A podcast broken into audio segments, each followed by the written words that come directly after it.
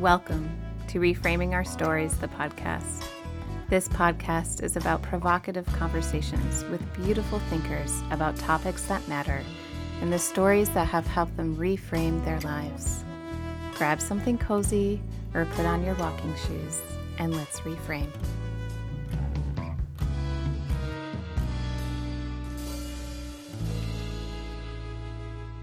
Hello, and welcome to Reframing Our Stories, the podcast. We are glad that you are back and here with us to spend some time. We just really wanted to take a moment to thank everyone who has been listening to our podcast and keeps coming back. We've heard from some of you who have reached out personally to tell us uh, what this podcast has meant to you and the things that you learned from it. And it just makes us feel very grateful and it makes us want to keep doing it. So thank you so much for reaching out. We would love to hear from more of you to know what you think about our podcast. You can also find us on Instagram at Reframing Our Stories. That is our business Instagram, but it's also where we promote our podcast. So I would love to have you guys follow us on there so you can know more about what we do. And also, if you visit our website at reframingourstories.com, you can add yourself to our newsletter that we send out monthly that has some of our classes and workshops that we do, but also just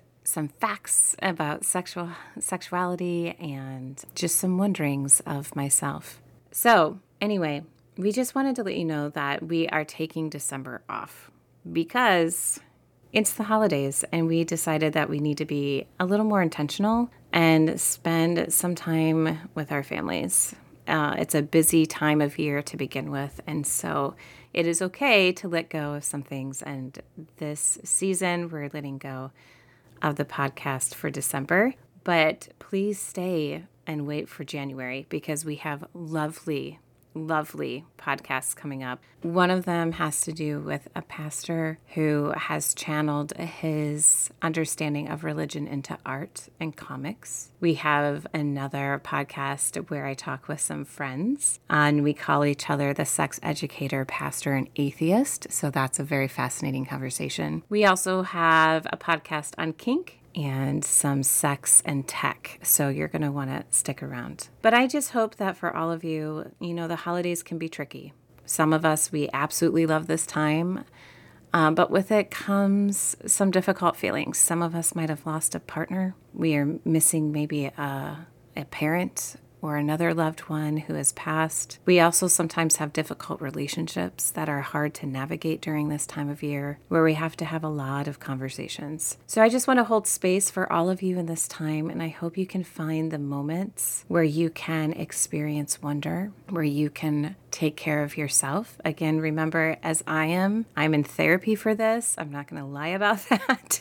but learning how to just love ourselves, learning how to take care of those parts that are still hurt from years prior uh, for different reasons. So, this is a time to really take those moments to think about who we are, to care for ourselves, to make the time to sneak away, to do that yoga practice, to do the mindfulness, to go for a walk, um, but also a time to, you know, drink your favorite beverage and to experience pleasure. Let's not forget that we all should and deserve to feel pleasure in a consensual way. And so, if that means having a bite of that cupcake that you just absolutely love or Christmas cookie or singing at the top of your lungs to ridiculous Christmas songs that we love so dear or wearing a silly, silly sweater because it makes you laugh, like that's pleasure and you should delight in that and seek the moments that you can experience those things. And also maybe take the time with your loved one to say, hey, you know what? This is what I need. This is what I would like. Can we have some of these conversations?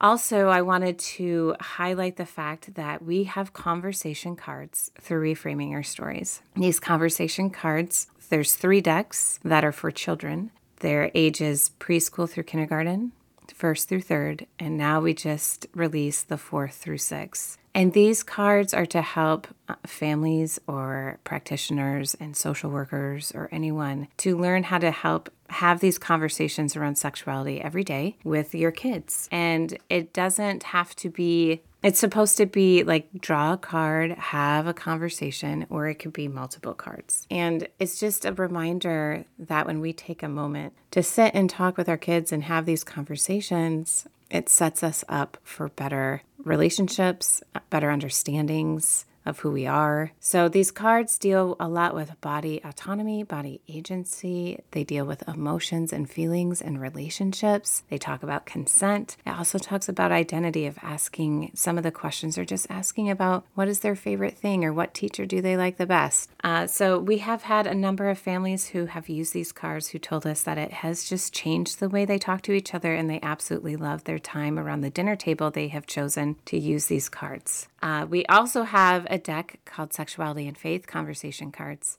And those are to help those who are religious to just think more deeply about sex and faith and different topics and have conversations around them uh, and to think in a different way because oftentimes we are told to think one way. So, this is a way of, again, like opening that window to wonder, to think more broadly, to get in touch with how, what feels right for us in our bodies and things like that. So, if you are interested in those conversation cards, you can find them at reframingourstories.com and then you can find our store tab and they are there.